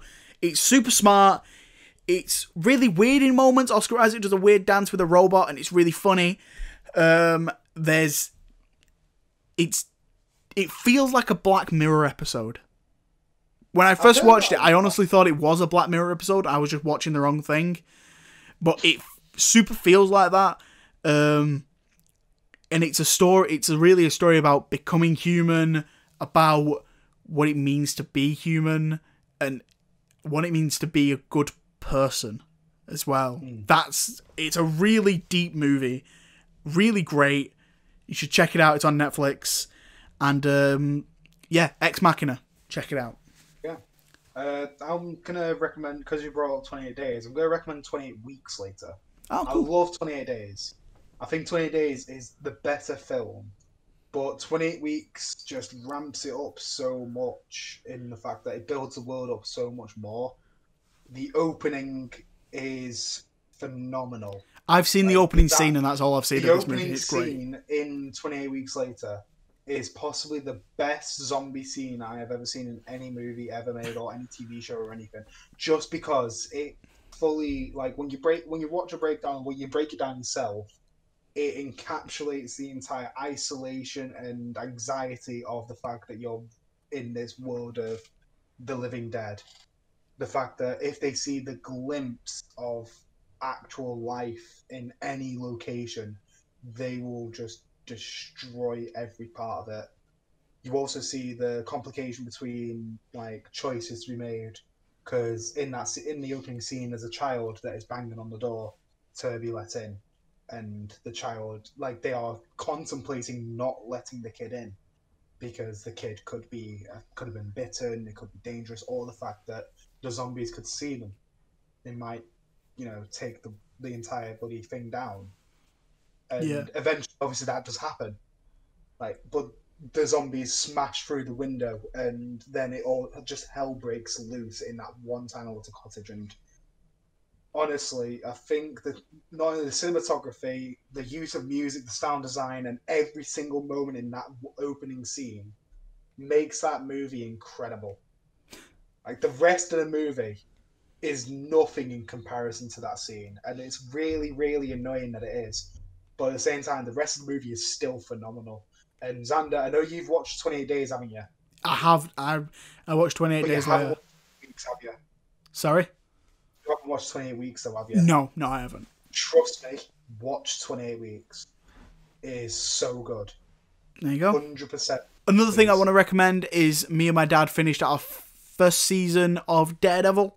Um, Nice. It's a really great opening season to a show. We are four episodes into Daredevil season two, which I mark so as the, the end of. Daredevil season two. Yeah, you're about to finish Daredevil season two, so just skip straight to season three.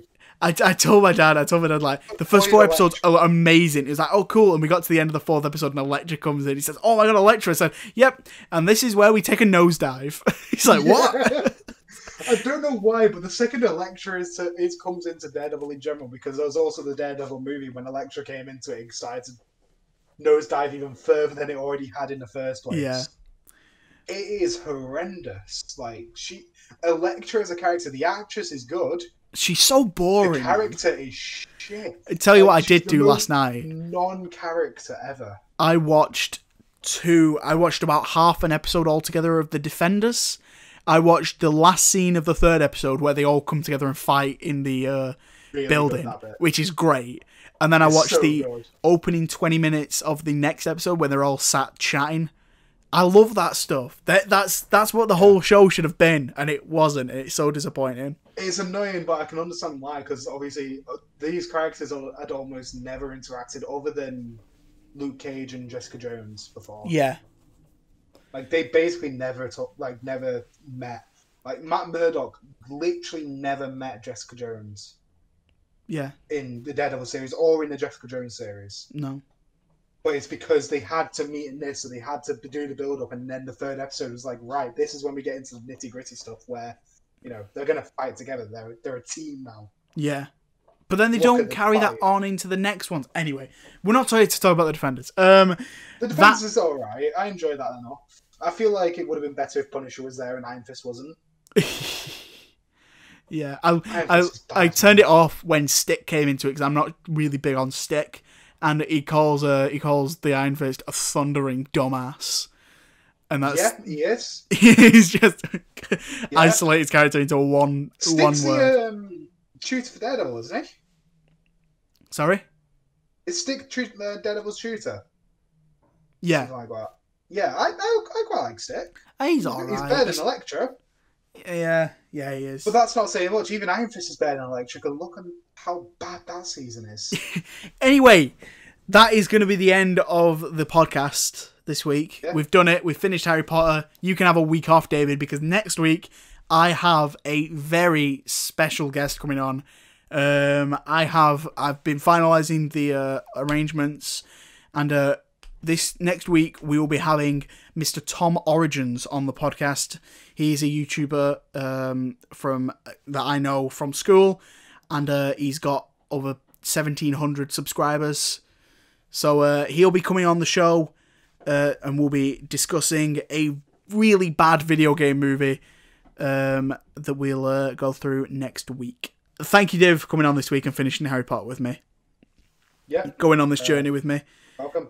Um, we'll be back. You'll be back in a couple of weeks doing Fantastic Beasts with me. Until then, uh, what what what have you got to plug? Uh, so I have um, my friend's YouTube channel to um, plug because I've still not sorted out my logo yet for um, my current one. I'm getting it. I'm getting it commissioned at the moment because the person I'm um, getting it done, but my guy is a bit busy at the moment. Uh, obviously, it's not being done. So um, his YouTube is iking Ironside. Um, we last uploaded about two weeks ago. Uh, it was a Dead by Daylight video, really good. It was. Really, really proud of it. Um, we're actually we've recorded a new one. Um, I'm going to be starting editing that day or tomorrow. Uh, so that's going to be out very, very soon. Um, we've got another video planned uh, for Saints Row the Third Remastered, which came out yesterday, and I've been playing a decent amount for the past two days because I really love that game. Uh, so me and him are going to be playing that. That's going to be good. Uh, we're also going to be doing Drunk by Daylight because um, the fourth year anniversary of Dead by Daylight is coming up, and so we felt like we should celebrate that by having a lot of drinks and regretting it. Amazing. So, um, Good yeah, stuff. I've got that to plug, and then I've got my usual Twitter, which is um, is David French, um, and my Instagram, which is at it's underscore David underscore French. I thought your Twitter was at David French seventeen. It is like that's the at of it, but if you just want to search my name, it's just David. It's David French. All right, cool. My Insta. Right. Th- thanks again, David, for coming on. It's a it's a it's a joy to have you. Um, if you want to get in contact with me, head over to my Instagram. Uh, that's at the real Xander LW. Shoot me a message. Let me know what you think of the podcast, what you like. Uh, are we right about these Harry Potter movies? Also, when David comes back after the Fantastic Beast films, we will rank all of the Harry, all of the Wizarding World movies from Why don't uh, we best just to that in the. Fantastic Beasts one? Sorry. Why don't we just do that in the Fantastic Beasts one rather than another podcast? Because then that's just That's what I said. That's what I, that's what I, that's what I meant. say. That's what I meant. After we talk about the movies, we'll rank them. But what will I be doing after that? Because clearly I'm your only friend in real life. Um, well, we'll be. Um, we've. I've got a couple of ideas. I've got a couple of ideas. We've got things to do. Um, so yeah. Shoot. Um, also, I have a Twitter that's uh, also at the real Xander LW. Um, again, shoot me anything. If you've got an idea for a show you want to see us do, let me know and I'll try and sort it out. Uh, thank you so much for listening, guys, and uh, I will see you next week. Goodbye.